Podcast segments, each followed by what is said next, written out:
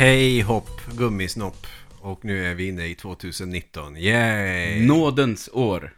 Och alla är så jäkla optimistiska hela tiden. Det här kommer bli ett bra år, det kommer hända så himla många speciella saker, allting kommer bli så himla bra. Som de sa förra året och förra, förra året och året innan det. Mm, just det. Fyra dagar in på året så kan jag konstatera att det har börjat precis på samma sätt som det förra slutade. Ja, alltså det är en ny vecka precis som vanligt. Och det här är fredag precis som vanligt. Ja. Alltså, och det är ju skönt att det ska vara så. Man Ja, behöver absolut. inte Jag är kanonnöjd, så kanonnöjd hittills. Så att, eh, ja, men vad ser man fram emot? Jag vet inte. Jag orkar inte tänka så mycket på det. Utan, Eh, det är ju... Försöker en överleva fin, januari eh, bara. Fotbollsturnering i sommar. mm, Det kan jag se fram emot. ja, Det är ju ett tag kvar i och för sig, men Sverige ska ju spela. Så det, det blir kul. ja, men då blir det kul. Ja. Är det något mer? Nej. Som man bara såhär, 2019 blir det här året då. Mhm. Eh, ja, man kan säga att vi får ju både slutet på eh, kanske hela den här superhjälte-filmserien med Avengers Endgame. Just som det. eh, på något sätt tror jag i alla fall kommer att avsluta.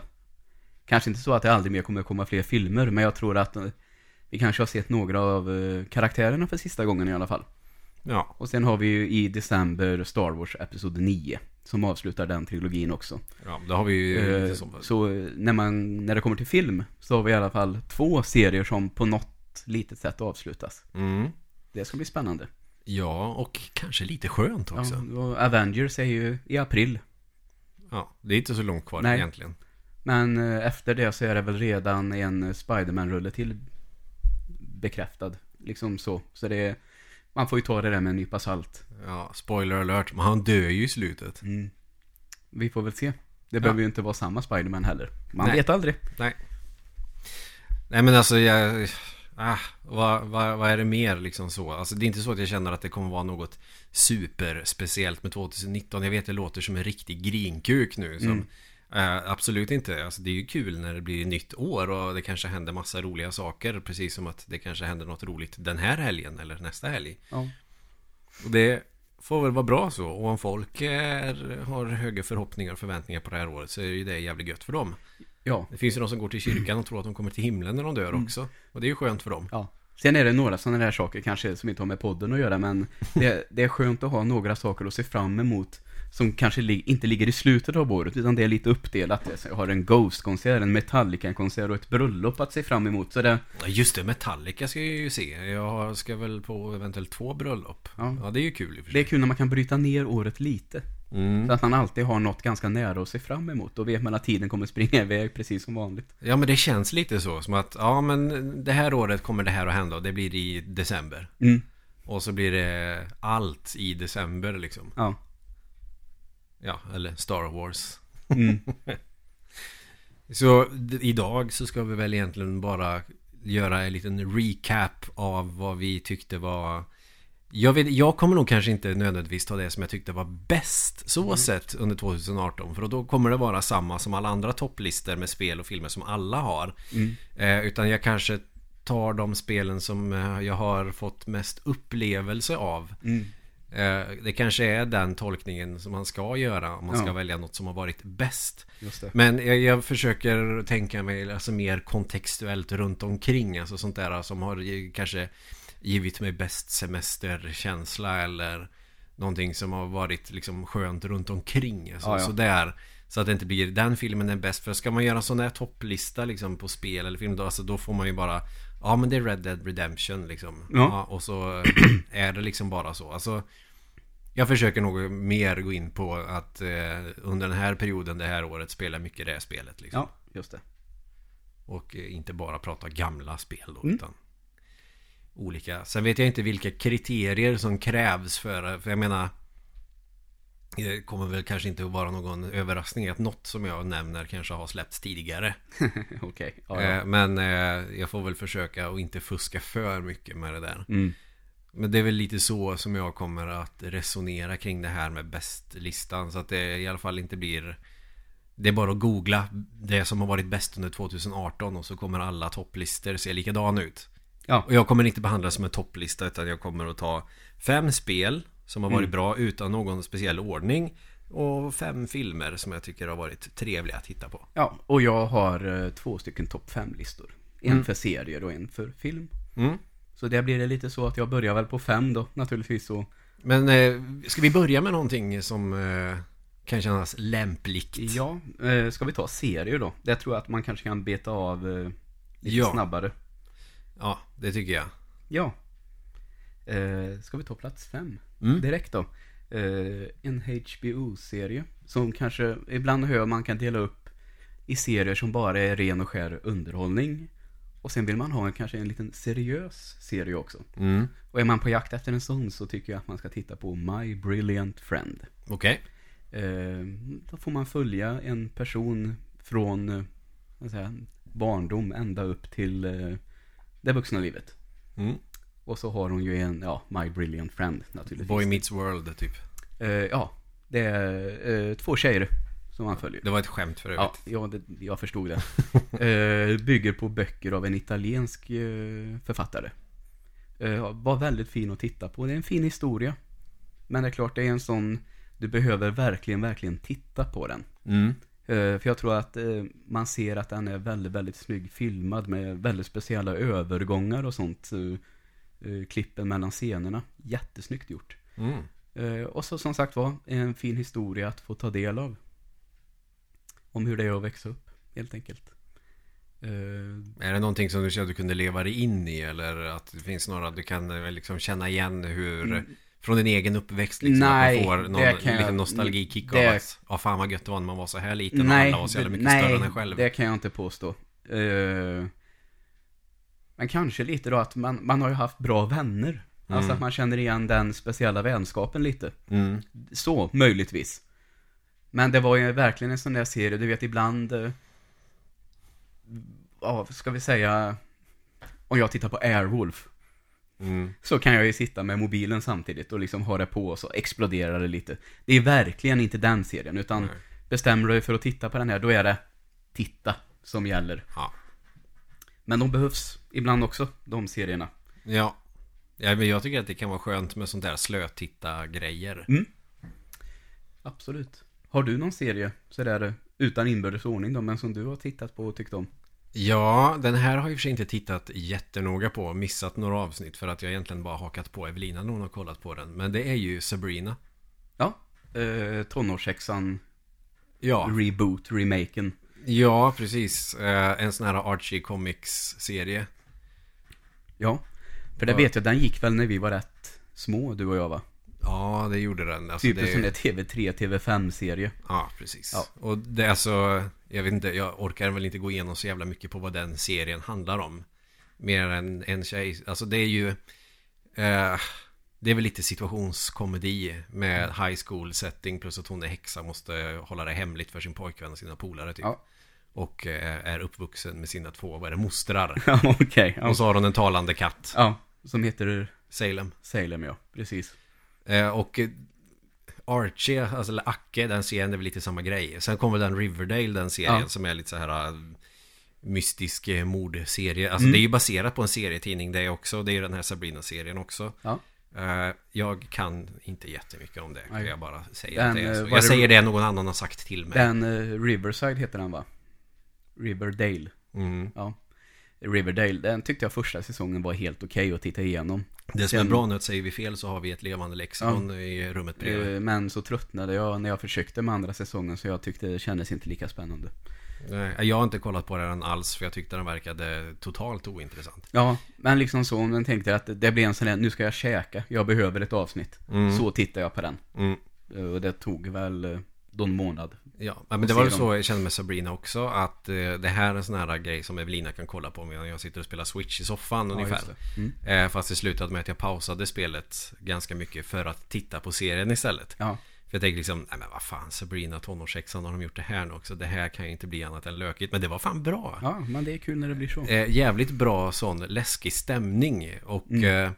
eh, eh, kanske mer häxig Utifrån så som man tänker sig häxor Att det är liksom en bunt eh, djävulsdyrkare som Ställer till med saker eller har onda saker för sig Fast inte att man kanske drabbar någon annan Men Nej. att man finns och utövar Det man gör i sin värld Alltså Lite Harry Potter feeling Så Ja, också det. att det är kanske lite mer isolerat Och hemligt och alltså, det var mycket sådär att de går till kyrkan fast det är eh, Satan istället för Gud och Nej men herre Satan, vad gör du för någonting? Alltså ganska vanlig som familjesituation Ja, i, utifrån de omständigheterna som är i Ja. serien och att det är mycket liksom satanisk eh, symbolik och massa bilder och ja, ganska så super sataniskt för övrigt menar jag såklart.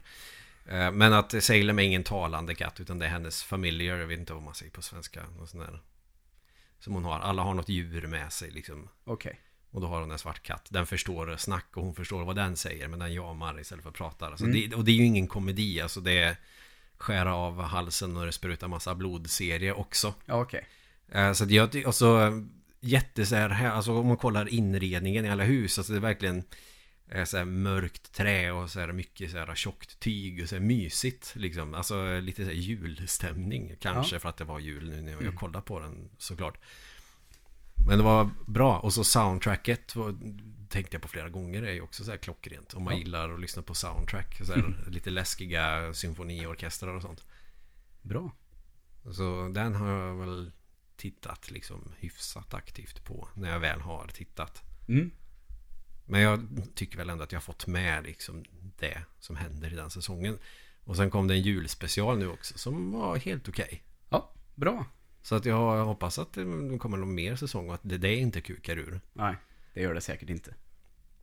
Nej, det brukar ju inte göra det. Mm. Så ja, vi tar in eh, nummer fyra. Eh, svensk serie. Och här har jag tillåtit, Solsidan här- säsong 53. här har jag tillåtit mig att, att ta säsong två av en serie. Karatefylla. Eh, nej, eh, Vår tid är nu. Ja, den har ju alla snackat om att den är så himla bra. Mm, väldigt, väldigt bra. Handlar om eh, familjen Levander och deras restaurang Djurgårdskällan. Mm. Och kanske också framförallt också kan man säga Den utspelar sig under en väldigt, väldigt lång period. Så det blir ju en nästan överblick över Sveriges moderna historia. Hur det har utvecklats, kanske hur arbetarklassen långsamt, långsamt får det bättre. Mm. Eh, De flyttar till finare lägenheter och så vidare och så vidare. Och eh, Susanne, Susanne Reuter och Peter Dalle i två fantastiska roller. Mm. Susanne Reuter känns som att man inte ser jätteofta nu för tiden, Nej, eller? Jag Eller gjorde tror- man det förr kanske? Eller kanske man inte gjorde förr? Jo, men alltså hon, har väl, hon gör väl någonting varje år. Gör säkert en del teater också, som man kanske inte ser på samma Ja, sätt. för Peter Dalle känns ju inte heller som någon man ser skitmycket Nej, men faktiskt båda två suveräna roller. heller. Mm. I minspel och hur de, eh, vilken melodi de använder i sitt språk i olika situationer, det är väldigt bra. Mm. Och även de nya unga stjärnskotten är väldigt bra också. Eh, flera stycken av dem. Mm. Men eh, det är liksom eh, till säsong två då. Man är alltid lite eh, orolig för hur man följer upp en bra säsong. Mm. Men här utvecklar de karaktärerna på ett sånt intressant sätt. Kanske hur hybris eller om man är lite maktgalen så där tror jag kan påverka människor att förändras. Så att personer som har varit väldigt goda kanske beter sig mer illa. Vill inte spoila för mycket, men liksom karaktärsutvecklingen lyckades de med väldigt, väldigt bra. Och jag vet att det finns de som tycker att eh, blev besvikna på hur det var också. Men jag tyckte ändå att det var ett naturligt steg att ta för att hålla intresset vid liv. Mm. Och eh, det blir i alla fall minst en säsong till. Och får se hur nära vår nutid de kommer att komma i det här. För det är rejäla hopp ibland. Men bara mellan avsnitt kan det vara så här fem år senare. Mm. Eh, mellan säsongerna 15 år. Liksom det, Ah, okej. det hoppar ordentligt emellanåt. Och eh, det som jag tycker att den gör bra också, det är att den presenterar eh, historiska saker, alltså för första tvn, alltså det, det görs på ett väldigt bra sätt. Och ju, ju närmare vår tid vi kommer så tror jag det kommer att bli svårare. Så jag tror de får passa sig lite hur nära 80-90 de kommer till slut. Men det Mm. får vi väl se. De kanske lyckas att balansera på rätt sida. Mm. Det hoppas jag inför nästa säsong. Det låter som någonting som jag förmodligen kommer att försöka se förr eller senare. Ja, det tycker jag verkligen, för den är eh, bra. Mm. Ja, ska jag gå vidare? Ja, gör det. Jag har inte sett asmånga serier. Nej, eh, då tar vi en HBO-serie till då på plats nummer tre. Mm. Eh, Det var i alla fall där jag såg den. Sharp Objects. Mm. Känner du till den? Ja. Ja, den har vi pratat om lite här tidigare. Ja. Så jag tar väl snabbt och sammanfattar lite då. En kvinnlig journalist som får återvända till sin hemstad där det har eh, skett några väldigt märkliga mord. Och hon ska då skriva om det här. Och saken hör väl till också att eh, hennes mamma har hon väl egentligen brutit med, mer eller mindre. Men tvingas att konfrontera sin mamma på många olika sätt. Oj, oj, oj. Ja, eh, väldigt spännande. Och så har hon ju då en eh, flera år yngre syster som hon kanske känner igen sig själv lite i också. Mm. Så den relationen, både med mamman och sin syster, är intressant att ta del av. Eh, jag vet, mina föräldrar har tittat på den här också och de kanske har tyckt lite så här att folk är så oerhört konstiga i den här serien. Finns det folk som verkligen beter sig så här? Mm. Eh, så så kanske det kan vara lite att den tycker att den var överdriven. Men nej, jag undrar, jag tycker att det var väldigt obehagliga karaktärer. Vet jag säger att, Men känns inte det lite som att det är grejen att det ska vara överdrivet när det är film och jo, serier? men att det är klart, det får inte bli så överdrivet att det är totalt osannolikt. Nej, nej. Men det tycker jag ändå inte att det var. Men det är klart att det är ju några karaktärer som är så oerhört jävla obehagliga i den här serien. Så det var liksom... Så där känner man bara, tänk ifall man fick en sån här på halsen. Förstår Ja. du? Som man inte kan göra sig av med på något sätt. Någon jävla granne eller något sånt där som... Sällskapsivar. Sällskapsivar, förgöraren. Alltid härligt att få in en Macken-referens. Ja, men det är det. Mm. Ja, eh, vad har du mer? Jag, jag tänker ju att vi har en gemensam, men det, Mm. det är du som får föra det här framåt, tänker jag. Ja, eh, plats nummer två, kanske en serie som jag först tänkte mest Det här blir kul, men det kommer att bli jävligt pajigt. Men som istället blev en serie som utvecklade några gamla karaktärer. Det är mycket sånt där, utveckla karaktärer. Jag känner att det blir lite barnsligt nästan, men det var verkligen det den här serien. Karaktärsutveckling är ju sånt man ska Mm. prata om om man ska göra recensioner, typ. Och, eh, men i alla fall, det lyckades de med att få kanske en gammal film från 80-talet, eller kanske 90, nu är jag lite osäker, men 80-tal säger vi väl. Ja, ja, No Retreat No Surrender är från Mm. 80-talet. Just det. Som egentligen är en film för ungdomar. Och jag tror att vi som växte upp med den här får nu serien som vi på något sätt har längtat efter. Vi har alltid velat ha mer av det här. Mm. Och det är ju serien Cobra Kai. Alltså Karate Kid-serien. Ja. Eh, vi får mer av också, du vet, Johnny Lawrence från första filmen.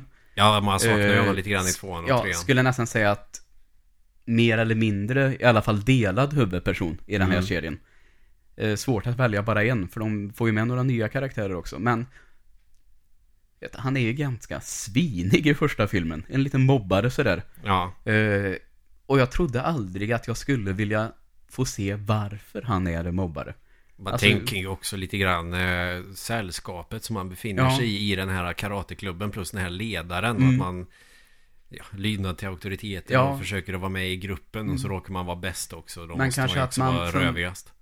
I filmen när man ser den så köper man alltså, ja men det är bara så här. Han, Han är, bara... en, han är en antagonist liksom. Men nu får man reda på att varför hamnade han hos Cobra Kai? Varför såg han upp så till den här tränaren? Mm. Och man får en bakgrund till hans historia och uppväxt. Han mjuknar ju lite i slutet på Karate Kid Ja. där också när han kommer med eh, pokalen och sen att han Mm. åker på däng eh, efter. Det får man väl se i Karate Kid 2. Ja. Men att det liksom, jag skulle finna det så intressant att få se det här, att jag bara inte kunde sluta titta. Mm. Nu är det 10 avsnitt, ah, 30 minuter. Så det var ingen lång serie. Men det tror jag att den klarar sig ganska bra på. Ja, 30 minuter tycker jag ändå är en rimlig längd på ett avsnitt. Mm. Men eh, också, eh, jag tror att jag pratade om det här tidigare i år. Eller ja, under förra året då.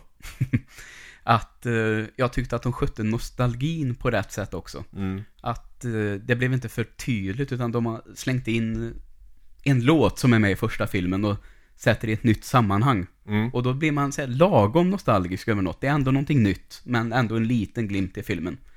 Så det fanns väldigt, väldigt mycket som var bra med det här. Och jag vet att vi har ju Christer på jobbet. Jag kom ju till honom och sa Du måste se den här. Det är en tia. Den är bäst, kommer vara bäst i år. Mm. Sa jag till honom. Och då sa han, ja, jag trodde det var en sån här Joel-överdrift. Sa han, men jag höll med, jag kunde inte heller sluta. Så han hade ju också sett allting. Fan, jag har inte sett den än för jag vill ju inte betala för YouTube. Nej, eh, det är en YouTube-serie. Mm. YouTube Red, som de kallar sig tror jag. Eh, RedTube. Ja, exakt. Eh, Men den finns ju där att titta på i alla fall. sponsrade. Nej, men den finns där att titta på i alla fall. Ja. Och nu tror jag väl att du har förstått att vi har det väl, den här serien vet jag att du har tittat på ganska nyligen. Mm. Så jag har valt på första plats, eh, Plast. mm, eh, The Haunting of Hill House. Ja, det är den. Netflix. Ja, det är den också som jag tittat på. Jag tänkte jag låter dig föra det framåt tills du kommer till den. För jag kunde nästan räkna med att den Mm. skulle vara på första plats. Eh, och här pratade vi om tillsammans lite utanför podd. Mm. Och vi har väl också kanske i, i podd nämnt den lite kort Mm. tidigare. Och här känner jag att vi skulle kunna ha ett avsnitt om den här serien. Ja, jag tycker också Så det. jag vill inte säga för mycket Nej. av mina tankar kring det här, vad som är bra och vad som har varit Nej, precis. som gör att jag gillar den så mycket. För Utan, det vi kan säga är ju att när vi spelar in ett avsnitt om den serien, det kanske blir nästa gång, jag vet inte. Det beror Ja. på vad vi känner för. Eh, Då kommer vi att nämna bara spoilers, förmodligen. Så att då kan vi väl ändå säga det, har du inte sett den och eh, väldigt, väldigt gärna vill lyssna på vårt nästa avsnitt, titta på den serien först. mm, gör det. Du kommer inte att bli besviken. Nej, verkligen inte. Ehm, den gör det här som, det jag kan säga kort då. Visst, en skräckserie. Men eh, lika mycket en serie där dialogerna är helt fantastiska. Ja, Eh, så mer än bara skräck. Och det var det som jag Den är, gillade den, med den. Den är ju jävligt eh, intelligent Ja. också. Alltså, det, man, det är alltid så att, eh, alltså när det händer sådana här grejer i filmer, när, när, när man går in på så övernaturliga, spökiga grejer, att liksom folk finner sig i situationen och det bara är så. Mm. Här försöker ju huvudkaraktären hela tiden resonera kring det och hitta en logisk förklaring. Ja men det fattar ni väl att det är så här det är eller Och det ger ju också upphov till väldigt bra eh, dialoger. Ja. Att det blir någon form av ovisshet i karaktärerna och hur de förhåller sig till varandra och hur de ändå eh, förs samman på ett eh, tragiskt och spännande sätt. Mm. Mer än så behöver vi kanske inte säga. Nej, det behöver vi inte göra. Vill du ta lite spel nu? För där har jag egentligen ingen eh, lista så. Där skulle jag kunna nämna vad jag har gillat att spela i år. Mer. Ja, jag tänker att eh, du kanske i spelväg skulle kunna säga det som är mest intressant eh, liksom kommersiellt. Eventuellt. Nu menar jag inte att jag spelar obskyra spel, jag menar bara att jag är ganska Mm. tråkig. Nej, man, man kan väl konstatera att det här har varit ett år där jag har spelat en del äldre spel på Mm. dator. Eh, spelat ganska lite konsol. Och inte spelat så mycket nytt. Utan jag har knappt en handfull med spel från i år som jag har spelat. Och det har blivit så att eh, de spelen har ju varit en del multiplayer också. Mm. Och då har jag lagt en del timmar på dem. Vilket gör att det är spel jag har haft roligt med, men kanske inte de här som går att prata om så mycket. Man gör ingen direkt djup analys om dem så. Nej. Och kanske lite sådär, om man säger, finns väl med på lite topp 10, topp 20-listor hit och dit. Men Mm. kanske inte det här stor-storspelet. Är du med på vad jag Nej. menar? Ja, jag vet precis vad du menar. Ja, men det, så har väl jag gjort lite också. Alltså, jag har spelat eh, mindre konsol och mer PC. Och eh, jag som har varit borta från hela PC-svängen sen 2002 har ju en del att ta i kapp.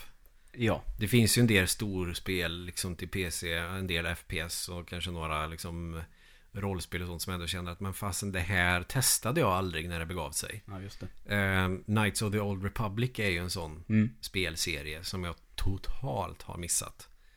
Eh, jag tror jag köpte det till Mac någon gång och så bestämde mig för att nej, jag orkar inte sätta mig in i det. Nu har jag båda spelen till PC. Kul att jag tar dem som exempel när jag inte har spelat dem. Mm. Men, men det är så jag har byggt mitt eh, Steam-bibliotek. Ja. Att jag har försökt att liksom, ja men fan det här missade jag och det här har jag missat. Det är så jag spelar, att jag försöker spela spelen från förr som jag har missat. Men jag försöker också hänga med på några nya. Ja. Även om det är sällan som jag känner ett sånt här wow, jag måste spela det här. Eh, och då är det oftast Nintendo-spel. Och kanske inte är asroligt för alla att lyssna. Så att då är det ju bra om du kan flika in med någonting mer. För det kommer att bli mycket Nintendo för min del. För Mm. det, är, det är det som jag tycker är kul och det är det som har givit mig bäst upplevelser i år. Eh, inte nödvändigtvis Nintendo-spel men på Nintendo-konsol. Ja. Så jag ska plocka fram en liten lista som jag skrivit ner för annars så kommer jag bara röra bort mig känner jag nu. Det kommer inte vara i någon speciell ordning. Utan det kommer att vara alltså fem spel som jag tycker har varit jävligt bra. Nu fick jag Ja, vi brukar ju alltid prata om snus. Nu har min pappa skickat ett foto när han har köpt tre doser Siberia. Mm. Eh, Jag ska gilla den bilden alldeles strax. Jag behöver prata i podden just nu. Mm. Nej, men eh, spelade ganska tidigt i år. Eller gjorde jag det? Nej, skitsamma. Jag tar dem bara så som jag känner för det. Gör så. Men semestern i, i år präglades väldigt mycket av Dragon Quest Builders. Och nu vet jag att det är säkert någon som sitter och knyter näven i fickan. bara, Men vad fan, det är ett spel från 2015. Och Jag vet, det är jag fuskar som fan nu. Men Wii, eller Wii, Switch-versionen släpptes i år. Ja. Eh, Så att nej, det kanske inte räknas. Men då får jag väl börja med det här då. För eh, det är ju ett konsol eller PC-spel typ också. Alltså det finns väl till alla plattformar. Men det släpptes till Switch 2018. Så Mm. det Gränsfall. Såklart. Men vi får väl säga att det här kanske är första gången som man kan spela det riktigt bra bärbart. Okej. Jag tror det finns till PS Vita också. Men alltså det spelet känns inte jätteoptimerat för PS Vita. Men för Switch funkar det alldeles utmärkt att sitta och spela det bärbart. Och när vi var på semester i, på västkusten så satt jag och spelade det liksom i solen och myste. Det, låter härligt. Ja, eh, jag har väl pratat lite om det tidigare men jag kan väl snabbt säga att Tänk dig att eh, du blandar typ Zelda med eh, Minecraft. Mm. Och spelet utspelar sig, alltså har du spelat Dragon Quest eller Dragon Warrior-spelen? Det har jag inte gjort. Det, jag tror inte att det är asmånga som har gjort det heller. Det är, det är en jättepopulär och stor serie. Så det är nog ganska många som har spelat de senare spelen. Ja, det vet jag väl. Det är väl något av de där Dragon Quest-spelen som de... Det var så många som inte kom till jobbet i Japan att releaser ofta ligger på helgdagar nu för tiden. Ja, Har jag till exempel. Men, så ja, det var så release- stor är serien. ja Mm. det var releasen av tredje spelet eller någonting tror jag. Det är några år var- sedan förstår jag. Men det... Ja, det var på 80-talet. Mm. Jag tror det var det. Ja, och köerna var ju liksom eh, kilometerlånga typ. Eller Mm. något sånt där. Alltså det, det är en skitstor spelserie. Kanske inte har eh, hookat oss här i Europa i alla fall. Nej, inte på samma sätt som den andra stora serien Final Fantasy har gjort. Nej, Men precis. det tog, det tog till sjunde spelet ändå, Ja, kanske. det tog till åttonde spelet i Dragon Quest. Så Mm. att, eh, jag vet inte, om man får säga i väst så får vi väl ta med USA också. För Ja, där, ja, självklart. där släpptes ju Dragon Warrior utan att det blev någon sån här krångel med att man ändrar del som är Final Fantasy. Att, oj, he- helt plötsligt så är eh, fyran del två och sexan är del tre. Ja. Eh, sen vet jag fan, ettan, tvåan, trean släpptes i USA. Sen vet jag inte hur det, jag tror inte de till Super Nintendo släpptes i USA. Okej. Men det här är i alla fall ett spel i den serien, en spin-off uppenbarligen. Och det här utspelar sig i samma värld som första spelet. Okej. Och det finns ju på engelska till Nintendo 8-bit i USA. Eh, I slutet på det spelet så får man en fråga av sista bossen att om du går med honom eller om du inte vill göra det. Mm. Och rätt svar är såklart att inte göra det och spöa honom och rädda världen typ. Eh, Det här spelet utspelar sig när hjälten har tackat ja till att gå med den onde. Ja, men det är intressant ändå. Ja, och så blir lurad och blir mördad och hela världen är övertagen av monster. Så ditt uppdrag då är som en byggare att eh, bygga städer. Ja. Och detta är alltså typ Minecraft i tredje person. Men jag tycker också, jag får såna jäkla vibbar av, har du spelat eh, Dark Cloud? Ja, det, det kände jag igen väldigt nu. Så det, ja. Dark, Eventuellt kan vi väl säga då. Dark Cloud-spelen är ju såna, eh, Kan det vara något jag sett hos dig? det är möjligt. Ja, så kan det nog vara faktiskt. Det är ju ett action-RPG, det är ett av de första spelen till PS2an. Alltså det kommer Ja, okej, den till har jag aldrig haft, så nej, jag har inte spelat det. Men det är så här, nu slog det mig. Min granne hade detta. Mm. Nu vet jag vilket spel det är du menar. Ja, och det är ju också sånt där spel. Alltså, jag, jag, jag tänker Dark Cloud påminner mig om andra spel. Så Mm. nu kommer jag ju att prata om jävligt många andra spel inser jag. Men det ger en jävligt bra bild av det här spelet och vad jävla härligt det är om man eh, har koll på lite äldre spel också. Är det inte i det spelet man i vissa strider ska trycka kombinationer? Till exempel Jo. X fyrkant efter en sån här Ja, det är bossar ja, som du får göra. time typ. Ja, Ja. det stämmer. Alltså sådana typ dueller. Ja, då vet jag ju exakt vilket det är. Och sen, det är ju Dungeon Crawler Där du ska hitta saker och eh, du levlar aldrig din gubbe utan du uppgraderar vapnet du har Mm. Som du också måste reparera så att det inte går sönder och så Det är massa sådana grejer Men sen har du också Mellan de här banorna Vi säger att du går igenom en bana Du tömmer den på prylar, dödar alla fiender Och sen så kommer det till eh, Eh, utgången och sen så kanske du får någonting för det Och så Visar det sig att du kan bygga någonting av det Att det är liksom Det är tomma städer, tomma samhällen Som du ska återuppliva Genom att bygga på vissa ställen till exempel du ska bygga någonting nära vattnet så att du kan börja med någon vattenförsörjning. Alltså sådana där grejer gör man ju på Dark Cloud. Fick ju en spirituell uppföljare som heter Dark Chronicle också. Det är samma stuk. Fast eh, kanske lite mer livligt på något sätt. Men Okej. jag ska inte fastna i det. Och du har ju Act Racer, det är också lite samma Ja, just det. typ Mm. slåss mot en boss, sen ska du bygga en stad och sen så kom, flyttar in folk som Mm. dyrkar dig som en gud för är en gud. Jag vet att du och Max spelade igenom någon av de delarna för x antal år sedan. Ja, vi körde igenom tvåan faktiskt. Fram tills dess så trodde jag att det var ett racingspel. Nej. Jo. Act Racer. Ja, Alltså- ja, ja. för den som inte vet så stavar alltså som R-A-I-S-E-R, Ja, precis. Racer. Men sen förstod jag när jag sa, ja men det är en bana som jag ser, sen är det liksom, tänkte SimCity. Mm. Jag bara, va? Ja, för ettan är ju så. Då ska du åka runt och bygga städer Mm. och samtidigt som du är en ängel som skjuter pilar på jävlar ungefär. Mm. Och när stan har blivit eh, bra igen så eh, dyker det upp en boss som du ska döda, sen är staden fri, sen tar du till nästa ställe och så Ja. återupplivar du det. Mm. Alltså ett Enix-spel. De gjorde ju även, vi har ju Gaia-trilogin med Soul Blazer och eh, Illusion of Time och Terranigma. Det är samma stuk där. Mm. Eh, kanske mer likheter med Soul Blazer och Dark Cloud och Act Racer som sen kommer då till Dragon Quest Builders. Mm. Det här är ju fan snart ett avsnitt bara om Dragon Quest Ja, Builders. men då får vi ta det också helt enkelt. Men, får men, du... jag, men jag vill, jag känner för att vi kommer inte kunna ha ett helt avsnitt om det här där vi pratar om det båda två. För jag har Ja. svårt att tänka mig att du kommer att sätta dig med det här. Ja, nej, det gör jag nog inte. Det är när du kör flygsimulator och eh, tävlingsspel liksom. Ja. Då har man kanske inte tid att sitta med byggarspel Nej, så på det, är det ju. sättet. Så tänk dig då hela den blandningen då med Minecraft. Ja. Att du ska bygga upp städer och återuppliva dem. Då får du liksom som uppdrag. Du ska bygga ett sånt här hus och du ska bygga ett hus åt den här. Och sen går du runt i den här världen så kanske du hittar folk och räddar dem.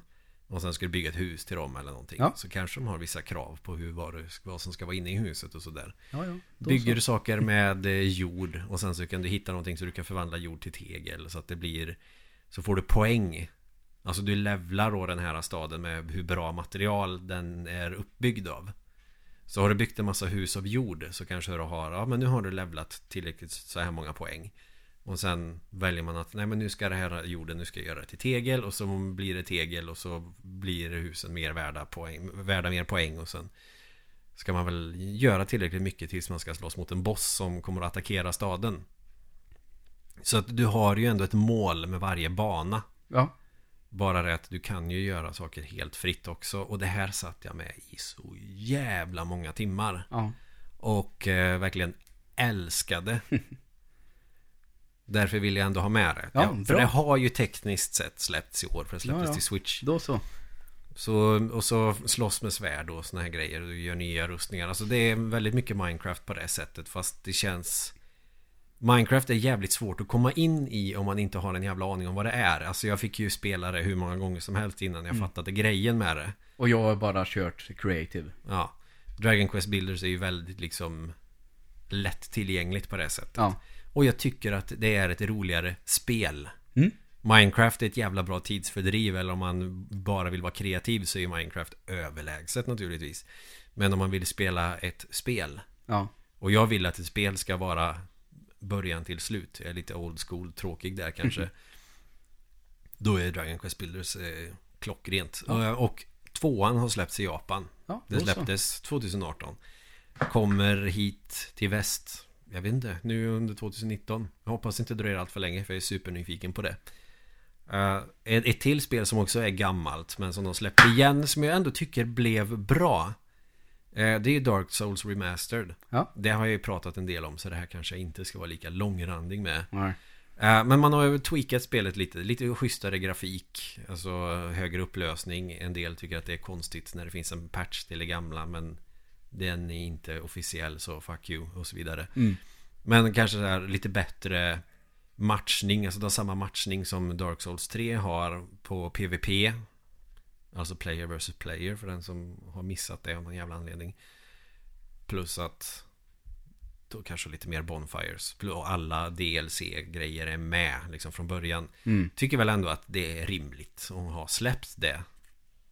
Det enda jag väntar på nu är att det kommer en uppföljare till Demon Souls. Men det kommer ju något ninja-spel från From Software det här året. Mm. Så att, eh, mer sådana där... Det som heter något japanskt namn och sen Shadows Die Twice. Ja, 22 mars råkar jag ha sett idag, så det, ja men då så. Det blir ju perfekt. Då kommer jag nog att vilja köra det. det förstår jag. Eh, och eh, det släppt, Dark Souls släpptes ju både till eh, alla konsoler och till PC. Jag köpte det till PS4 på releasen. Sen så köpte det till Switch på releasen. Mm. Uh, Switch-versionen är ju naturligtvis inte i närheten av så bra. Nej. Om vi tänker grafiskt och sådär. Men det funkar skitbra på Switch. Mm. Eh, Online-läget efter att Nintendo Online kom funkar också kanon. Så um, det, det, är liksom, det spelar ingen roll vilken version du väljer. Det kommer vara bra. Sen har jag kört en del eh, Bloodstained, Curse of the Moon. Okej. Eh, Det är ju han eh, Castlevania-gubben som jag glömt namnet på Men det är ingen som kommer att komma ihåg det även om jag säger det Men han är ju inte med Konami längre Och gör inga Castlevania-spel Men han gjorde ju sin egen variant då Mm. Alltså Curse of the Moon Alltså vad fan. Det är ju ett Castlevania, det är en Castlevania undertitel. Han var ju bara tvungen att ge ett annat namn. Men det, är, det fattar ju vem som helst att det är ett Castlevania-spel. Det är inget snack om saken. Nej. Eh, Med 8-bits grafik, 8-bit musik Det är rätt uppenbart att det här aldrig någonsin skulle kunna gå att spela på en 8-bitars maskin Men det är liksom Estetiken kring det är 8-bit Mm. Du börjar med en liksom generisk Belmont-liknande karaktär med svärd Som har de här specialvapnena som man kan få i Castlevania också Är det Metrovania eller är det bana till bana? Det är bana till bana Ja. Det är eh, Ja, det är klart. Det är 8 bi Ja. Ja, men alltså man, nej men det finns ju 8-bits stukspel som är Metroidvania Ja. också Alltså Axiom Verge som kom för några år sedan är ju ett Mm. sånt spel Det finns några sådana till DS också va?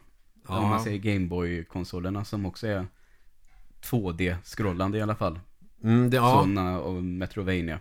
Ja, som är Castlevania dessutom Mm. Just Men eh, Axiom Verge är ju typ en Metroid-kopia Mm. Det är Metroid-spelet i 2D vi inte fick förrän eh, Samus Returns Eller Return of Samus, jag vet inte vilken av dem som är den nya. Men under vägen, precis som i Castlevania 3, så träffar du nya karaktärer Mm. Fast i det här spelet så kan du ju välja För att i Castlevania 3, då måste du ju Kan du bara gå med en karaktär Ja, just det. Eh, Men här så kan du gå med alla karaktärer Alla har sina specialförmågor Man har ju någon Alucard-karaktär som kan flyga Någon magiker. Ja, du fattar grejen. En som har piska för övrigt. Men du kan också välja att istället för att ha med dem Och byta karaktär vid vissa ställen i spelet Så kan du döda dem Och ta deras eh, förmågor. Ja, okej. och så ut, och eh, liksom uppgradera bara huvudkaraktären istället. Mm. En schysst twist ändå. Jag köpte det till PC och eh, älskade det. Och körde igenom det två gånger i sträck Härligt. En gång med alla karaktärerna och en gång bara med huvudkaraktären Mm. eh, Jävligt rekommenderat om hela Castlevania Ja, då så. det, det, det är i klass med Castlevania Mm. Alltså det är Kanske inte lika bra som Castlevania 3 Men det är definitivt i klass med det Mm. Så att ni vet vad som händer, vad, vad ni har att förvänta er. Mm, en remake till. Eh, jag visste faktiskt inte att det var en remake utan jag tänkte men vad fan är det här för någonting? Något, eh, en till sån här konstig spin-off som man ska springa runt och göra vadå liksom. Eh, men kanske första gången man får spela ett Pokémon Ja, ja. på konsol. Ja. Och det är Pokémon Let's Go. Mm. Det jag har kört är Eevee, men det spelar ju ingen roll vilken du tar. Alltså det är väl lite olika Pokémon i de här spelen. Det finns Pikachu också va? Ja. Let's go Pikachu. Ja, och Pikachu är ju med överallt hela tiden. Så jag tyckte att det kändes lite roligare att ta Eevee-versionen. För Då får man börja med Eevee i början. Jag tycker Eevee är lite roligare Pokémon. Det kanske jag sa förra Mm. avsnittet. Mycket möjligt. Och att man kan... Vilken typ av Pokémon är den? Den är en normal bara. Ja. Men du kan uppgradera den till en vatten-Pokémon, en eld-Pokémon eller en thunder-Pokémon. Ja, okej. Så den är lite mer mångsidig. Mm. Jag tror fan jag sa exakt den beskrivningen när jag pratade om det sist. Ja. Eh, Så kortfattat, det är en remake på Pokémon Gul fast en jävligt bra remake. ja, härligt. Och ehm, alltså de här klassiska låtarna som alltid blir så jävla go i kroppen av att lyssna på. I, som är alltså storbandsversioner av. Ja. Som jag, ja, jag är väldigt lättflörtad. Ja, men det förstår jag. Det, den typen av nya versioner av gamla klassiker brukar faktiskt vara mysiga och tilltalande.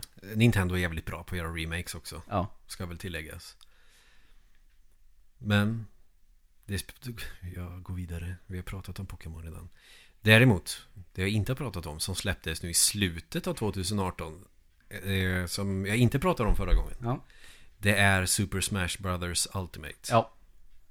Åh herregud Mm, jag har förstått det. Det är kul Ja, det... Eh, Jag har inte vågat spela online än För att jag åker fortfarande på spö av datorn Ja, Jag var mycket bättre på den tiden då Melee var aktuellt liksom. Ja. Sen, eh, för jag kände när jag spelade Brawl att det här känns som Melee 1,5. Inte Okej. som en riktig uppföljare utan det känns mer som en uppdatering. mm. Och det är väl klart, alltså Fixa inte det som inte är trasigt nej. För att använda ett icke-svenskt uttryck på svenska Så det är det, sen kanske man har lagt till någonting nytt Men jag kände också, ja, alltså Kul, men Ja, jag orkar inte engagera Nej. mig i det lika mycket som en Eh, Melee Nej, sjukt mycket karaktärer. I alla fall typ Mm. över 70 va? På Ultimate Ja. Ja, det är det Alla som någonsin har varit med typ. Ja, och ännu mer Och ännu nå- några nya ja. Och sen kom ju det till eh, Wii U. Och det tyckte jag var fantastiskt. Men Återigen orkade inte engagera mig i det. Det var ingenting med det som kände att Fan vilket sug jag fick för Super Smash Brothers nu liksom. Eh, men nu när jag köpte det till Switch Nu när de ändå har gjort en sån stor grej av det Så känner jag ändå att ja men nu är det nog fan rätt tid för mig att börja spela Super Smash Brothers igen och eh, det finns ett bra enspelarläge på det här. Alltså de har ju haft sådana här typ adventure mode. Att du ska klara banor med vissa karaktärer och såna här grejer. Ja. Eh, och där känner jag väl att det har varit ganska liknande. Om inte annat så har det inte känts liksom tillräckligt nytt för att jag ska känna att nu ska jag lägga ner 100 timmar på det här också. Eh, men nu på Switch så är det ett enspelarläge. Du går runt på en karta. Man kan se hela Nintendo-världen har eh, typ gått under alla karaktärer, har blivit själar. Mhm, mhm. Otäckt. Ja, det är de här Master Hand, den här stora handen som är sista bossen i Melee. Det kommer typ massa sådana och deras ledare. Och, Är det samma han som eh, plockar Link i den där skogsborgen i Link to the Past? Är det så? Nej. Nej. Den skjuter ingen laser. Ja.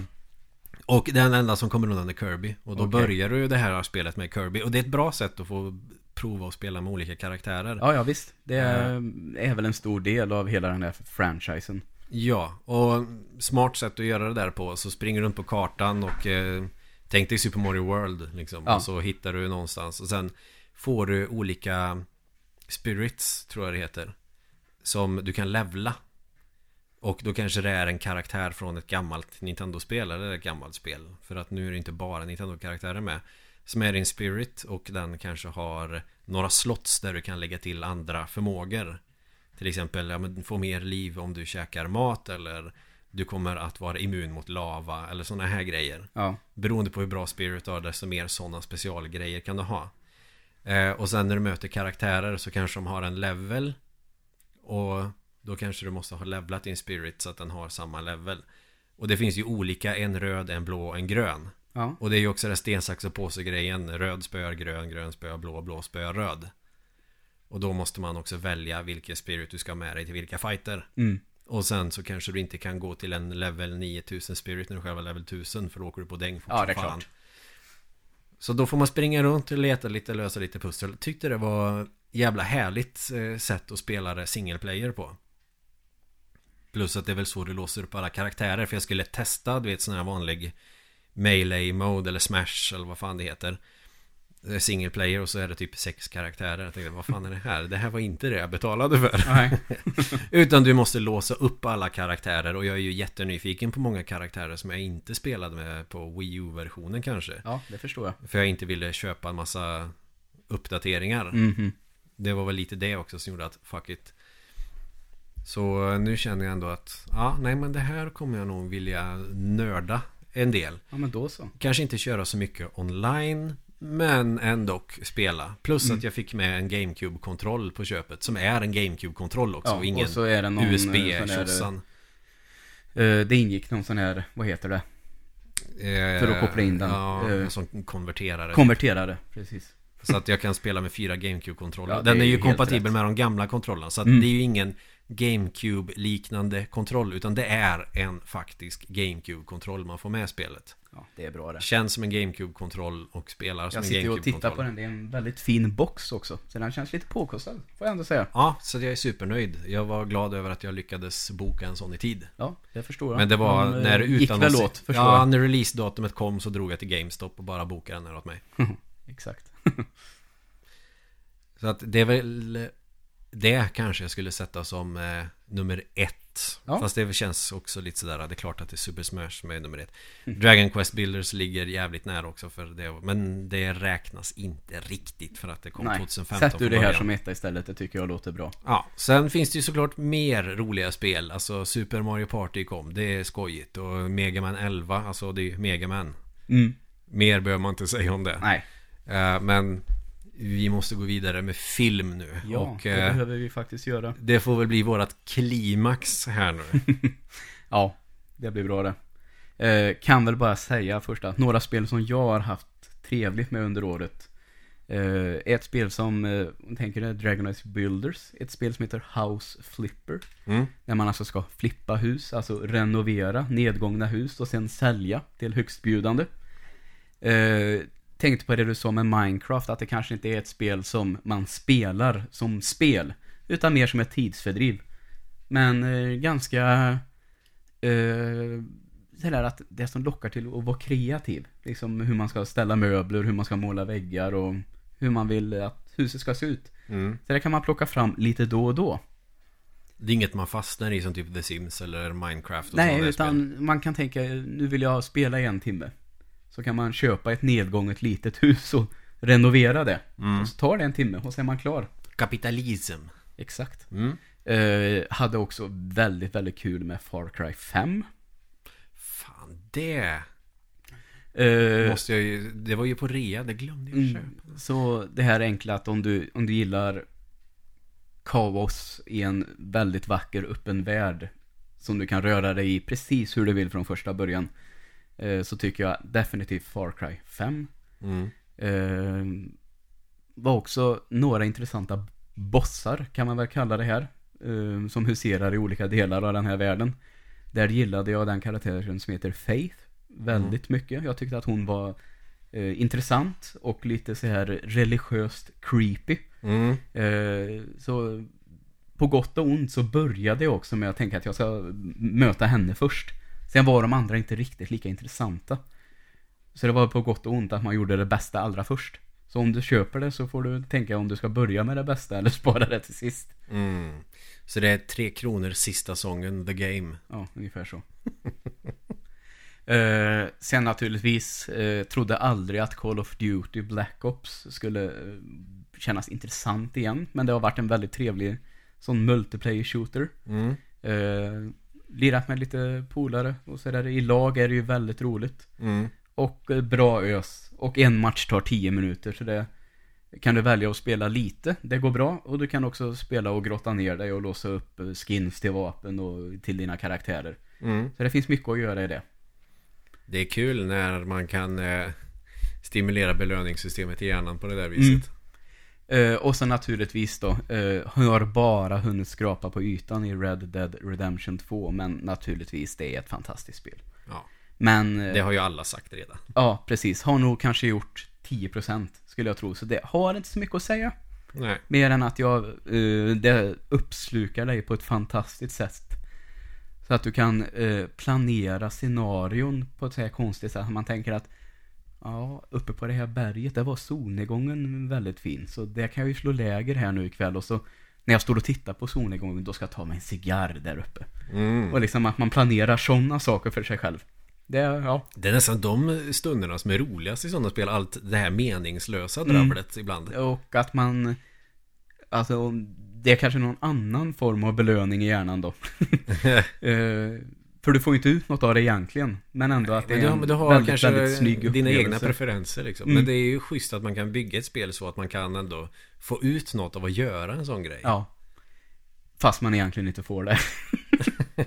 Men du skapar din egen historia på något sätt med Ja, din karaktär. Alltså att eh, den här Arthur Morgan, det är ju redan, redan en färdig karaktär. Men jag vet att eh, de har pratat om det på eh, olika, flera olika FZ bland annat att eh, du skapar ändå din Arthur. Mm. Välj kläder, frisyrer och så man ser en annan så blir det nästan, men det där är inte rätt.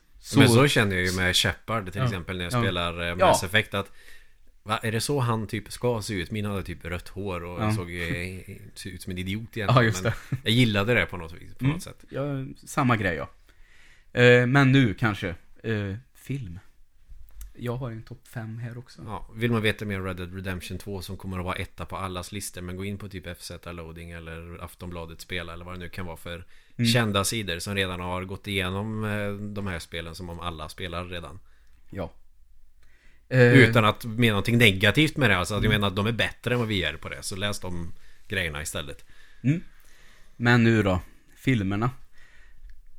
Kan man sammanfatta 2018 så är det att det, det kom ganska mycket bra film. Det kommer en jävla massa film Ja, och samtidigt som det kanske den där riktiga, riktiga fullpotten kanske saknades. Som jag har haft, sett nu några år i rad här. Förra året, A Ghost Story till exempel. mm. Kanske ingen som jag tycker nådde upp i den klassen riktigt. Alltså det kan jag känna, den skulle jag nog kunna tänka mig att sätta en tia på idag. Mm. En bra dag. Jag Eh, tror jag har en som eh, faktiskt eh, når precis till en full pott Mm. Eh, men eh, kan säga att jag tyckte till exempel bra filmer, om vi ska nämna lite utanför listan, så tyckte jag eh, A Quiet Place var bra. Eh, jag tyckte också att eh, den svenska filmen, Filip och Fredriks Tårtgeneralen, Ja den kom i år ja överraskad att den var så bra. Ja men faktiskt Eh, sen en sån som precis kanske missade min lista, Hereditary. Tyckte jag också var fantastisk, men... Ja du såg den? Ja, som jag ändå har valt att inte ta med. Mhm. Eh, kanske beror att jag såg den rätt sent och skulle vilja se den igen. Och då kanske den två månader senare tar Vad är, över. vad är det för fel på dig människa? Den vill man väl absolut inte se igen? Mm, Jo. eh, också, också bröderna Coens film som finns på Netflix. Mm. Eh, också jättebra, men kanske ändå inte riktigt där. Men, Eh, men plats fem på listan, vi pratade om det lite på sätt och vis precis i början. Där har jag valt Avengers Infinity War. den har jag med på min lista också så att... Och eh, den tog sig faktiskt dit efter att jag sett den en andra gång. Då jag faktiskt tyckte att den hade växt. Eh, första gången det hände så jävla mycket. Det är ju alltså full rulle från första sekund. Eh, Ja. Växte faktiskt av att se en gång till när man kunde se på den och liksom veta, ja nu vet jag att det här händer. Nu kommer den här snygga effekten. Nu kan jag fokusera på lite annat. Ja okej. Och då slår det mig faktiskt hur fantastiskt arbete de har gjort med att koppla samman alla karaktärer och alla, det är väl olika spår i den här filmen skulle man kunna säga, men hur de ändå flätas i varandra och känns inte rörigt. Nej det... Oerhört imponerande. Det är nog också det som jag tycker är väldigt eh, bra Alltså det är styrka med filmen att det blir Mm. inte rörigt, det blir inte jobbigt Det känns inte heller som en sån här film man känner att okej men nu har jag fått nog Kan de inte bara Mm. liksom eh, knyta ihop säcken någon jävla gång utan eh, Jag kände att det var rätt megamaxat hela tiden och alltså Och så är det att sitta på bio. Man vet att man sitter här med en svinstor läskeblask och liksom massa snacks som är goda de första tuggorna. Sen sitter man och äter bara för att man inte kan sluta. Ja. Eh, och så är det bara jävla trevlig stämning. Och bara liksom få sitta och hänga med. Alltså som att åka en berg och dalbana lite grann. Att, Mm. eh, ja, nu är det bara att sitta och åka. Jag behöver inte sitta och tänka. Jag behöver inte analysera. Eller sådär. Eller liksom försöka. Jag, jag behöver inte begripa ett skit. Nej, just det. Så. Alltså, jag, det är bara att haka på. Ha Mm. kul. Ja. Och eh, också jag tycker det är väldigt bra det att jag tycker inte att det är något av de här spåren i filmen eh, som känns bättre eller sämre än något annat. Utan de håller samma nivå allihop. Till skillnad från kanske The Last Jedi som jag satte rätt högt förra året. Som jag nu tror jag skulle dra tillbaka några steg på en sån bästa lista. Ja, jag Det- tycker nog också lite så. Tycker jag att det är vissa delar som är ganska mycket mindre bra. Ja, när jag såg den andra gången, Mm. en del saker, alltså, jag vet inte. Nu när jag har fått smälta den i ett år. Mm. Så känner jag väl också det att, ja, det, det är några delar som jag känner ändå att, ja, det är lite transportsträcka det här. Ja, eh, till exempel jag tycker att eh, de segmenten på den här kasinoplaneten med Finn och Rose känner jag nu att då vill jag nästan hela tiden tillbaka till Luke och Ray eller till Kylo Ren. Ja, Så känner jag. Och eh, jag tyckte just den delen var ganska kul. Men jag kanske ångrar mig om jag ser den en tredje gång, vilket Mm. så jag eh, tänker att jag inte kommer göra. fortfarande naturligtvis en bra film, men inte så bra som jag kanske tyckte att den var just då. Nej. Ja, Jag tycker ju lite träningen med Luke Skywalker och Ray Jag tyckte det var lite transportsträcka ibland Att bli så här, ja okej Mm. Alltså ska de göra det här igen? Alltså Okej Mhm. Ja. Och så känner jag att Nej Nej. Eh, ja, i alla fall. Ska jag gå vidare? Ja kör Eh, en sån där riktig överraskning till. För jag tycker egentligen att det är helt absurt att den här filmen kan ta sig in på en sån här lista. Eh, sjätte filmen i en serie. Så jag kan säga att det är väl en väldigt, väldigt bra uppföljare. Det är garanterat den bästa sjätte filmen i en serie någonsin. Vadå är det Sharknado Eh, eller eh, det är inte Hotet från Shark- underjorden Sharknado som för övrigt var väldigt underhållande när jag tittar på den. Eh, men inte bra på det sättet. Nej. jag säger Mission Impossible Fallout på plats fyra. Oj då Ja. Ruskigt jävla bra action. mm. Och eh, säga vad man vill om Tom Cruise, han är ju på mycket sätt en väldigt speciell man. Han är ju en hjärntvättad eh, Fundamentalist typ Ja, men det går inte att komma underfund med att den här Ethan Hawke-rollen gör han som perfekt. Ja men han är ju Han är som fortfarande gjord- en bra skådis gjord för den rollen Han privat faktiskt. verkar vara helt stukad Det är ju en, helt, en annan sak Ja, och man kan tycka att eh, det här är väl nästan en uppföljare till femman, skulle man kunna säga. Utan det är många karaktärer som kommer igen och de utvecklar Det är en uppföljare till femman Ja, nej men de har sagt att eh, kanske ettan och tvåan inte har någonting med varandra att göra, utan de, Ah, okej. for, de fortsätter storylinen från femman. Det är som med James Bond-filmer Att det är olika för varje film Mm, liksom. och här eh, återkommer flera karaktärer från femman. Mm. Så liksom de fortsätter storyn de påbörjade där. Okej Det är inte en helt ny fristående. mm. Men liksom eh, bilscener, helikoptrar bland bergen, snygga fighting-scener. Nej, wow. Mm. Det är en fighting-scen som utspelar sig på en toalett.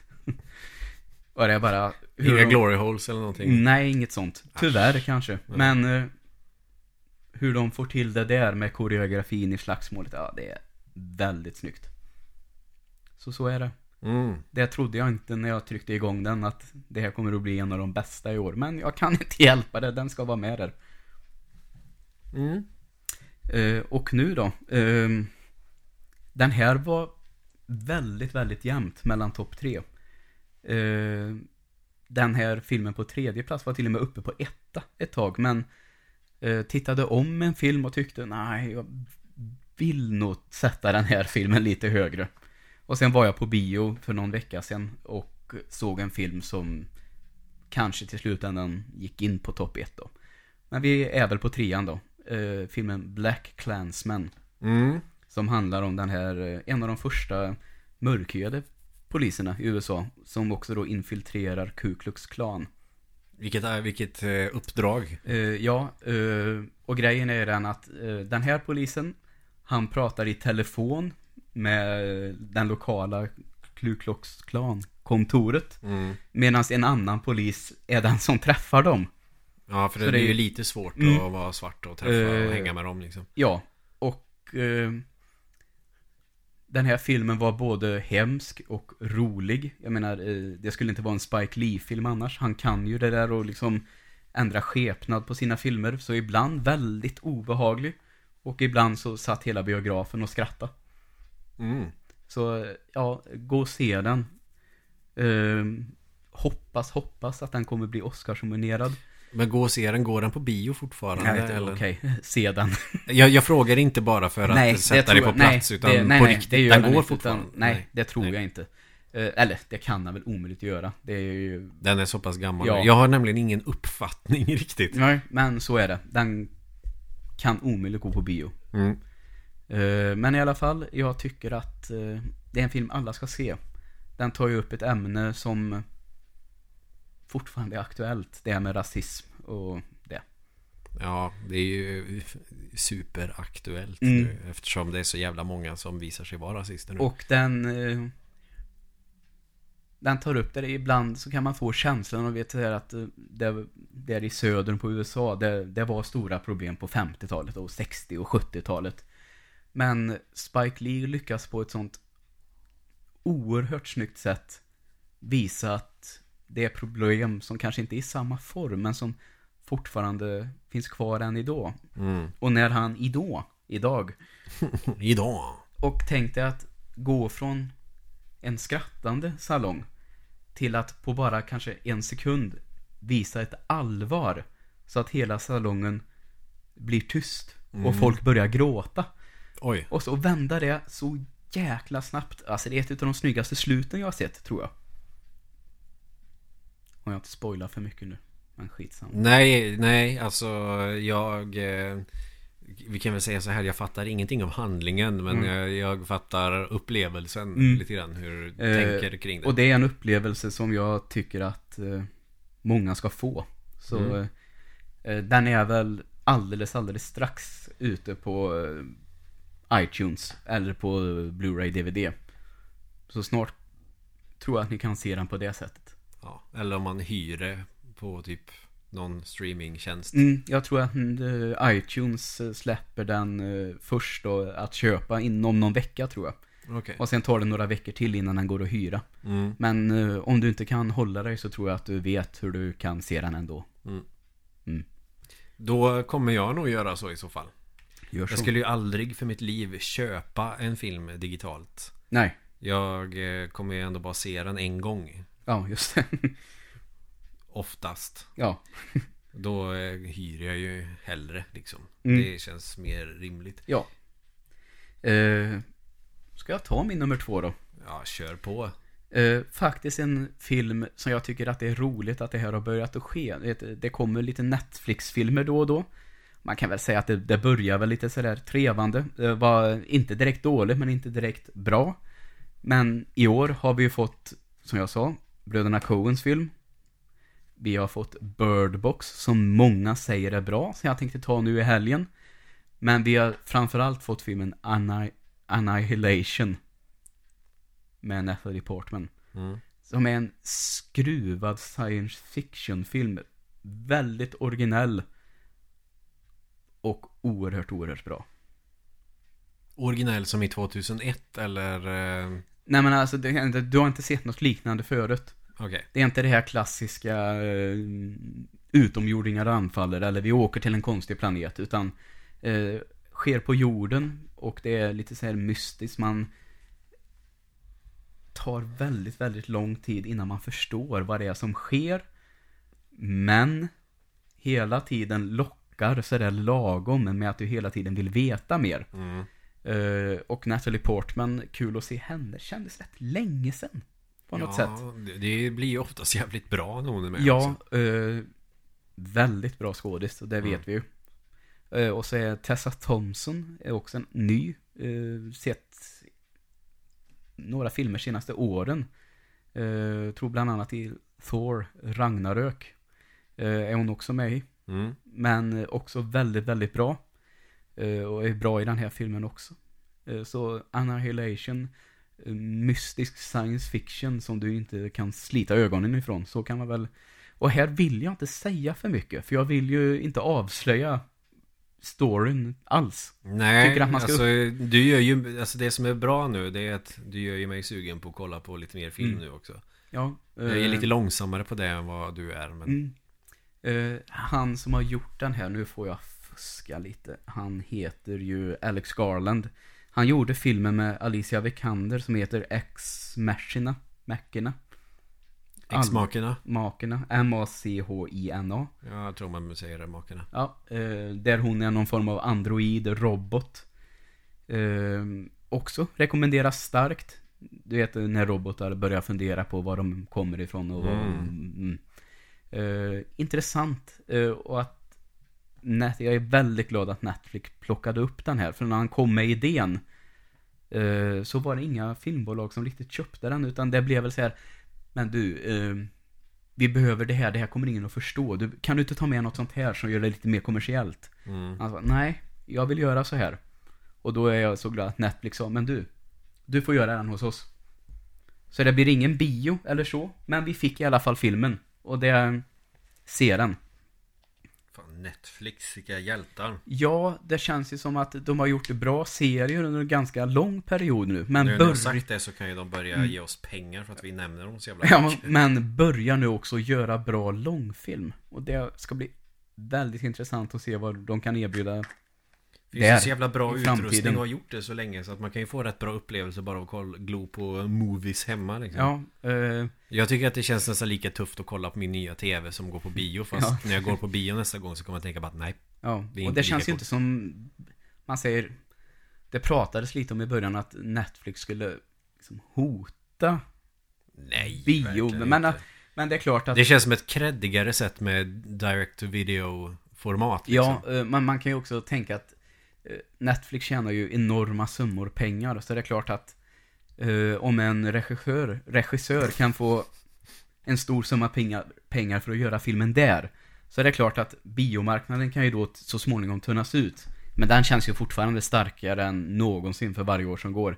Ja. Så jag tror att de kommer kunna mm, samexistera, helt Ja, enkelt. fan, jag har ju gått på bio flera gånger i år. Jag har ju fan kommit Men jag igång. förstår ändå tanken som man hade när det här kom. Men Mm. det verkar ju faktiskt som att vi kommer kunna få båda två. Ja, alltså jag är inte emot den tanken. Jag tycker att det är grymt. Alltså bara för att det inte går på bio så behöver det inte nödvändigtvis betyda att det är en dålig film. Nej. Eh, vill du säga någonting här innan jag tar min nummer och Ja, jag har ju tagit några, kanske mest för att jag har sett dem egentligen, men också för att eh, eh, kan ju vara kul att ha någonting mer. För jag tänker att du kommer ju ha de här bra, kreddiga toppfilmerna. eh, och jag kan väl bjuda på lite mer smuts, tänker jag. Ja, just det. Men en film som, eh, som jag egentligen inte tyckte var särskilt bra, men eh, som jag tyckte om att se, kan jag väl säga. Mm. Det var ju Halloween. Ja, just det. Och då kan ju folk säga, men är du helt jävla dum? Ja! det är jag. För eh, den gick ju på Halloween. Och jag är ingen, jag firar ju inte Halloween så. Jag skiter ju i det liksom. Vill ungarna knacka på dörren och få godis så får de lite knäckebröd och ägg av mig. Mm. Liksom så. Men den här filmen, alltså det är ju en riktig uppföljare på den första. För de andra är ju liksom vad ska man säga, mjölka pengar på gamla koncept och nu måste vi komma på någonting och göra det här på ett nytt sätt. Alltså den här känns ju som att de har liksom seriöst försökt att göra en riktigt bra uppföljare. Och om man som jag är lite så här barnsligt förtjust i slasher skräck som en del blev ju skiträdda när de såg filmen på bio Vilket jag tycker är helt jävla obegripligt För den är inte ett dugg läskig Men jag tycker att det är kul att titta på film Där det är någon konstig mördare som bara slaktar folk Ja. eh, och jag avskyr våld i verkligheten Men jag tycker att videovåld är helt fantastiskt Och den här filmen kändes liksom som att Ja, vi fick en riktigt bra Härlig klassisk slasher Som inte känns som att man bara försöker vinna liksom eh, nostalgipoäng på att det här är ju en klassiker, klart man ska se den. Utan jag tänker väl att man skulle kunna se den här utan att ha sett någon av dem tidigare. Ja. Och ändå känna att, ja men fan det här var ändå liksom en... Det blir många ungdomars första halloween-film. Det tror jag absolut. Och jag tror att det är en bra film att börja med. För jag tycker att den håller klass. Mm. För jag var ju lite så här att fan det här kan ju bli riktigt jävla pajigt liksom när de försöker än en gång med någon jävla reboot-grej. Men jag tycker att de fick den här att funka bra liksom. Att det är tre generationer eh, av Jamie Lee Curtis karaktär. Ja. Att det är liksom hennes barn och barnbarn som är med. Och Mike Myers han rymmer från eh, det här mentalinstitutionen eller vad fan det är. Som han har suttit i 40 år. Ja. Så att alla uppföljare efter den första från 70-talet Nej, de räknas inte längre. Nej. Utan det, det, kan man, det kan man glömma. Man kan se dem för att de är kul. Men det här är den riktiga uppföljaren och då känns det ändå lite roligare och eh, hur karaktärerna är eh, känns i filmvärlden trovärdiga. Ja, ja, okej. Inte som att det skulle vara så i verkligheten. Kanske i USA för att de är lite tokiga där inbillar jag mig. Men, men det känns kul att se liksom karaktärerna ändå att det har gått lång tid på riktigt. Det har gått lång tid sedan filmen. Så det känns som att det är nu. Och det är här på något vis. Och ja, han går runt på gatan i halloween i kostym och kan liksom smälta in bland alla. Men han går in i hus och bara skär halsen av folk eller slår sönder skallen på dem. Alltså, alltså det där mysig slasher med mycket blod och slask. Alltså, Ja. och sparar egentligen inte på krutet. Och det är inte så mycket som känns onödigt censurerat. Utan det är... Man får se lite tuffa effekter. Ja, bra. Det gillar jag. Mm. Ska jag ta något mer innan du kör på eller? Ja, kör en till då. Lite mer sån här smutskultur. Men det var faktiskt häromdagen. Eh, Och det var ju Deadpool 2. Ja, den har inte jag sett faktiskt. Ja, Okej, alltså jag gillade ju första jävligt mycket. Mm, gjorde jag För också. att eh, det som eh, de filmerna vinner på är ju att det är ju så jävla mycket självironi i dem. Ja. Alltså de driver med superhjältefilmer, speciellt X-Men-filmerna då naturligtvis. Om hela tiden att eh, har ni ingen större budget att ha med andra karaktärer i den här filmen. Sen är ju Ryan Reynolds är ju fan klockren. Ja. Alltså han är ju Deadpool. Mm.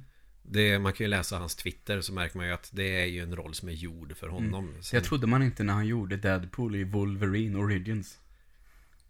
Nej. Eh, Där man slaktade Deadpool istället.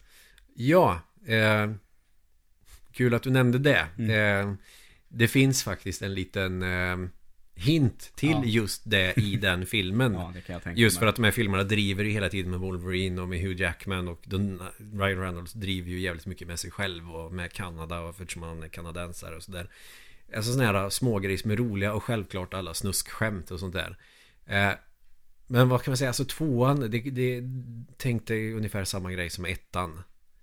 Fast du får mer och eh, en större budget liksom. Ja. Du får lite mer av det här roliga, sjuka och sanslöst våldsamma. Och snuskiga skämt. ja Självklart. okej. Men det, alltså- Det är det man vill ha ut av en sån film då. Ja, alltså det var en perfekt eh, första januari efter man har tryckt en pizzafilm. Ja. Man vill inte ha något för eh, engagerande, man vill inte ha någonting för ångestväckande utan bara hänga med. Mm. Alltså som Infinity War, bara att det här är kanske inte lika stort och pampigt och eh, liksom hjälte-epos in absurdum utan Ja, det är en konstig person i kostym Min sån grej. eh, första januari-film var faktiskt Ready Player One.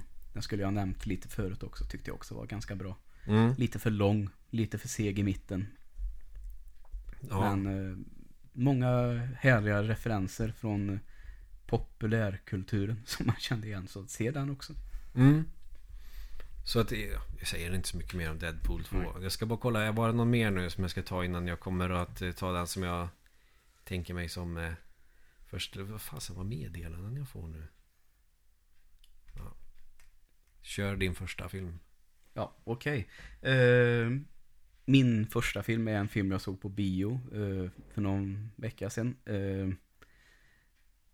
kom in sent och kanske är den där filmen som kanske är något vassare än de andra ändå när jag tänker efter. Och det är filmen Green Book. Mm. Med eh, Aragorn, Viggo Mortensen. Eh, och, Viggo Mortensen. nu får du ursäkta, jag måste kolla det här namnet. Han heter ju Mahershala Ali. Jag spiser dretepölse. Eh, Gjorde filmen Moonlight för några år sedan. Mm. eh, Som var väldigt bra. Eh, I den här filmen, kanske lite det här samma tema som Black Klansman med rasismen och det. Mm.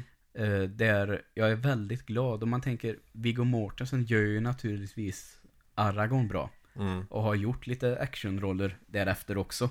Men har nu fått den här mer djupa dramafilmen där han verkligen får visa vilken bra skådis han är. Eh, Oscarsnominering. Ja, inte helt otänkbart. Mm.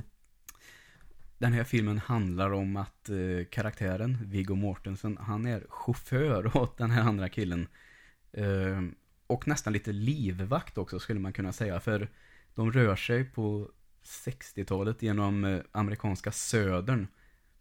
Och det kan man ju tänka sig hur det är. Vid den tidpunkten. Ja, ja. Och eh, det gör så för att den här karaktären som heter Shirley, han är en berömd jazzpianist. Som ska spela på lite olika platser där.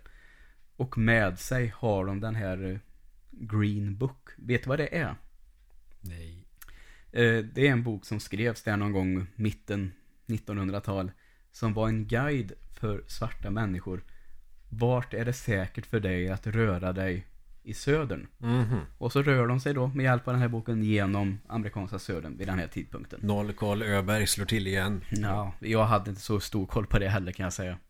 Ehm, men i alla fall eh, i största del drama, men står också listad som lite komedi. Och det är väldigt kanske märklig humor, men visst skrattar man några gånger. Uh, också nästan, vill inte säga feel good film det vill jag inte säga. Men det är ändå en film som man emellanåt känner att det blir lite fint. Mm. Förstår du hur jag menar då? Ja, ja, absolut. Eh, och deras karaktärerna, hur de finner varandra. Ganska omaka par från första början. Men på, sina bilres, på sin bilresa här så utvecklas, Karaktärsutveckling. mm, igen, eh, utvecklas vänskap och de, ja, förstår Mm. varandra på ett annat sätt sen. Så jag säger ändå Green Book bäst 2018. Mm. Går på bio nu också i Sverige. Så det kan gå och kolla på den. Ja, jag sa ju förut att det inte blir någon speciell ordning, men jag tänker så här. Jag vet vilken som är bäst, men jag vet inte vilka som är näst bäst och Ja. näst näst bäst. Eh, den filmen som jag tycker har varit bäst, eller jag har två som jag tycker om. Eh, men Bohemian Rhapsody var ju inte länge sedan jag pratade om. Nej. Den... Eh, så att den är med där av de fem. Men jag skippar den. Så får man lyssna på det jag sa vid tidigare avsnitt. Eh, det som... Och nu väljer jag inte kanske utifrån den som jag tycker om mest. Men just det här hur man påverkas och vilken effekt den har på en när man tittar. Och då var det ju en film som kändes alldeles för verklig när det kommer till ren och skär ångest och sorg. Plus att Ja. den är så fittigt jävla superläskig. Ja, och det är ju jag- Hereditary. Förstod det. Och den nämnde jag ju lite kort också. Eh, och det är ju ändå en, alltså mycket så i skräck att eh, när någon karaktär dör eller någonting händer, bara åh nej, åh, oj, nu kommer det någonting farligt, nu måste vi fortsätta. Och så reflekteras det liksom aldrig mer över det liksom. Mm. Eh, medan den här filmen är ju så fruktansvärt jävla hemsk i det är ju ganska tidigt i filmen som det händer någonting sjukt tragiskt. Eh, utan att spoila för mycket och hur hela den här familjen bara s- liksom slås i spillror. Alltså rent liksom eh, emotionellt. Ja. Och det är lite för mycket igenkänning. Och ja, det är så vidrigt allting. Alltså det är så hemskt. Alltså på riktigt, riktigt jävla hemskt. Eh, och att man ändå har lyckats få till det så att man själv liksom att det knyter sig i magen och känner alldeles för mycket alltså riktig ångest. Inte det här att man känner ja, ja, visst, man empatiserar med karaktärerna men det är inte mer empati utan det är mer att det blir din egen ångest. Ja. Och det är inte många filmer som riktigt har lyckats med det. Jag kan tänka mig att Requiem for a Dream kanske är en sån. Ja, eh, det är han ju. Eh, fast det här är ju en skräckfilm. Alltså tänk dig Babadook. Ja. Fast med eh, en sju helvetes jävla mycket mer ångest. För den har ju sin beskärda del av det också. Ja, Kan man ju säga. för Babadook handlar ju om liksom hur man hanterar en förlust. Mm, Här är du ju med om den också. Ja. Och du får uppleva den liksom. På eh, ett så jävla vidrigt sätt. Verkligen. Och de får till liksom skräckelementen på helt rätt sätt. Där man tänker, åh jävlar, lägg av. Liksom. Ja.